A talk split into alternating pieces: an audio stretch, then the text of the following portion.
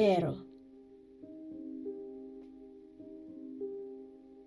Ero nell'aria acidula che respiravo, nella tempesta che mi urlava contro. Ero nel vento gelido che feriva la mia pelle ed ero vento ed ero pelle. Ero nella pietra che scheggiavo per farne utensili ed armi.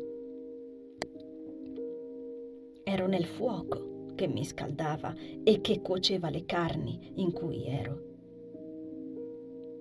Ero nell'arco che con forza tendevo e nella freccia che silenziosa sibilava, portatrice di morte, verso colui in cui ero. Cervo, bisonte, nemico.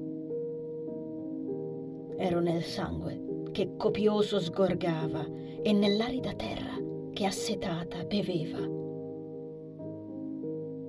Ero colui che imbraccia il fucile, ma ero anche il fucile che tonante avrebbe strappato alla vita altri me.